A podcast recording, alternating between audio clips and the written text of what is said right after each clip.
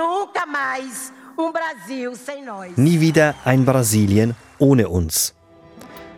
Das sagt Sonja Guachachara, die erste Ministerin für indigene Völker in Brasilien, eine Fürsprecherin für Völker, die man dringend schützen und beschützen müsste. Jetzt am Freitag wurde wieder ein indigener Vertreter vom Volk der Guajajara ermordet. Das ist News Plus und wir nehmen dich mit tief in den Regenwald. Mein Name Salvador Atassoy.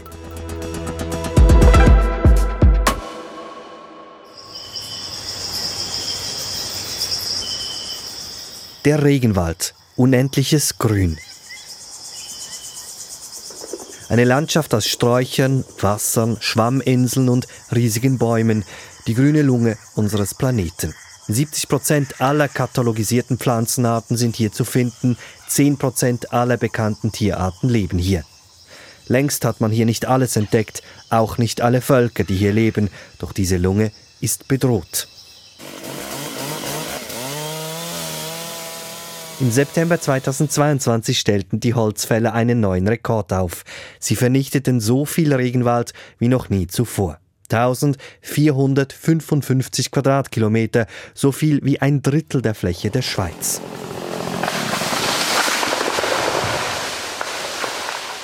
Und es ist nicht nur das Tropenholz, das begehrt ist, den Holzfällern folgen die Viehzüchter. Immer mehr Vieh benötigt größere Flächen zum Weiden. Wo der Wald weg ist, entsteht oft auch landwirtschaftlich genutzte Fläche. Dazu kommen illegale Drogenplantagen tief im Innern des Dschungels. Auch sie bedrohen Tiere, Pflanzen und Menschen. Und dann sind da noch die Goldsucher. Minenarbeiter graben sich immer tiefer in den Regenwald. Sie durchtränken den Boden mit Chemie, Quecksilber etwa, und verseuchen so Boden und Grundwasser für Generationen. All das bedroht Fauna und Flora und die indigenen Völker, die bisher in Harmonie mit ihrer Umwelt leben konnten und mehr für den Schutz und die Pflege des Regenwalds tun als alle anderen zusammen.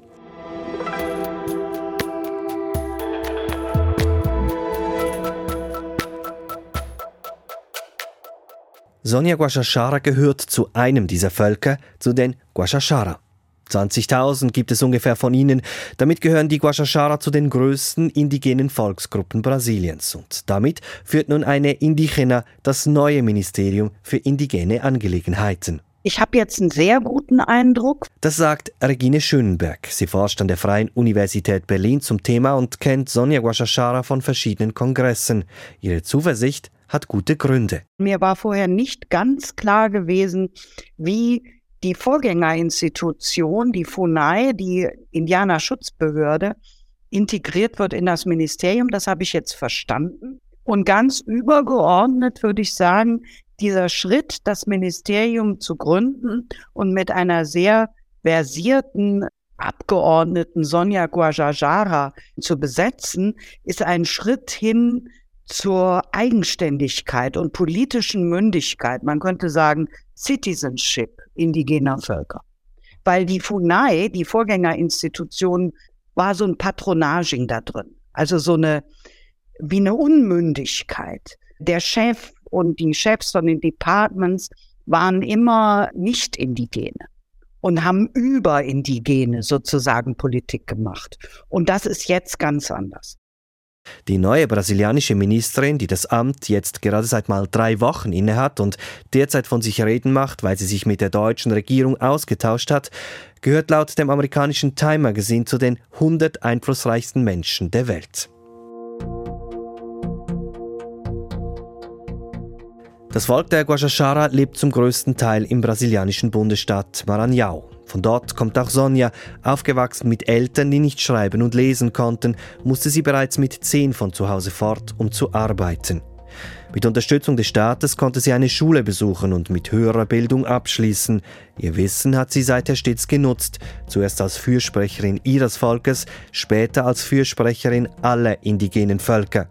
Sie war 2018 auch die erste Indigena Brasiliens, die sich für das Amt der Vizepräsidentin bewarb. Nach der verlorenen Wahl gegen das Team von Jair Bolsonaro stellte sie sich entschieden gegen seine Politik. Eine Politik, die den Urwald vor allem als Ressource sah, die es auszubeuten gilt. Guajajara machte sich einen Namen als seine Gegnerin, sei es als Organisatorin von Protesten im ganzen Land oder als eine der Wortführerinnen der UNO-Klimakonferenz 2021 in Glasgow.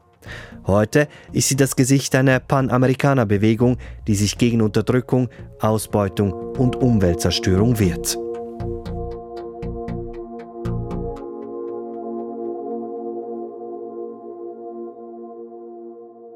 Moment mal, aber die indigenen Völker sind doch geschützt? Da gibt es doch diese internationale Konvention zum Schutz der Völker, die ILO 169. Ja, gäbe es, aber nützt nichts, wie Eliane Fernandes Ferreira sagt. Sie arbeitet für die Gesellschaft für bedrohte Völker und ist immer wieder in Brasilien bei den indigenen Völkern und unterstützt diese vor Ort.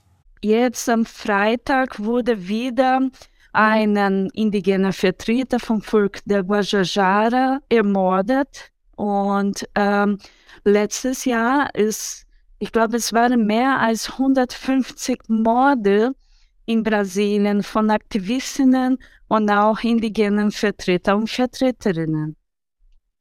Wenn wir jetzt noch über Sie persönlich sprechen, Sie sind ja auch mehrmals dahin gereist, haben äh, die indigenen Völker auch unterstützt, Sie haben es gesagt. Haben Sie denn persönlich auch diesen Druck gespürt und diese Gefahr? Ja, man spürte schon den Druck, vor allem beim Amtantritt des Präsidenten Bolsonaro im Jahr 2019. Da merkten wir Aktivistinnen und Aktivisten, dass wir halt von hohen Regierungsbeamten beobachtet worden sind. Wir wurden eingeschüchtert und gleich danach entstand auch eine Liste mit Namen von Menschen, die halt gegen Bolsonaros Politik waren und sich für Umweltschutz und Menschenrechte engagiert haben. Sagt Elian Fernandes Ferreira, sie arbeitet für die Gesellschaft für bedrohte Völker. Aktivistinnen und Aktivisten leben also sehr gefährlich. Ein Name, der in diesem Zusammenhang immer wieder auftaucht, ist Bruno Pereira. Pereira wurde ermordet zusammen mit einem britischen Journalisten, mit dem er unterwegs war, und das sorgte international für Schlagzeilen. News Plus Produzentin Monika Glauser mit der ganzen Geschichte. Bruno Pereira war Experte für indigene Völker in Brasilien und arbeitete in dieser Rolle mehrere Jahre für die brasilianischen Behörden. Dort kämpfte er an vorderster Front gegen Holzfäller, Wilderer, den illegalen Bergbau und machte sich in ganz Brasilien einen Namen als Kämpfer für indigene Völker. Genau dieses Engagement wurde Bruno Pereira aber zum Verhängnis. Als er im vergangenen Juni mit einem britischen Begleiter für Recherchezwecke unterwegs war im Amazonasgebiet, verschwanden beide spurlos. Ein Fischer gab später zu, die beiden Männer ermordet zu haben. Der Fall machte weltweit Schlagzeilen und löste internationale Empörung aus. Auch dies dürfte dazu geführt haben, dass die brasilianischen Behörden die Ermittlungen relativ rasch vorantrieben. Inzwischen gehen die brasilianischen Behörden davon aus, dass ein Drogenboss den Mord an Bruno Pereira in Auftrag gegeben hat, weil Pereira den Drogenschmugglern in der Region ein Dorn im Auge war.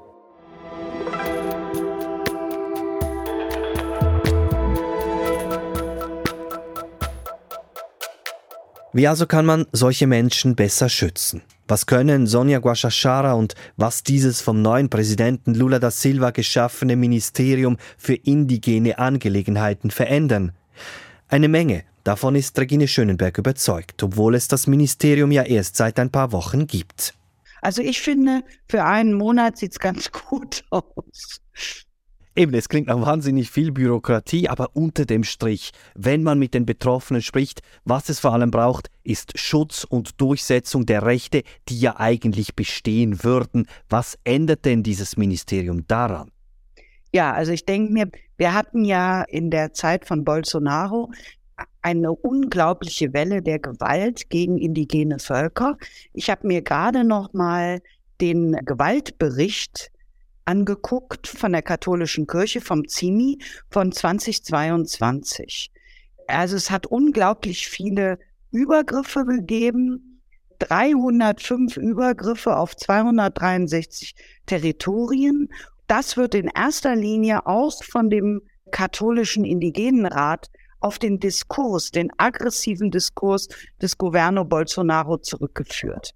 Das Governo Bolsonaro hat den Indigenen das Recht auf eigenständige kulturelle Existenz abgesprochen, hat assimilatorische äh, Tendenzen gehabt, gesagt, die sollen sich einfach in die brasilianische Gesellschaft eingliedern. Mit den Sonderrechten ist es vorbei.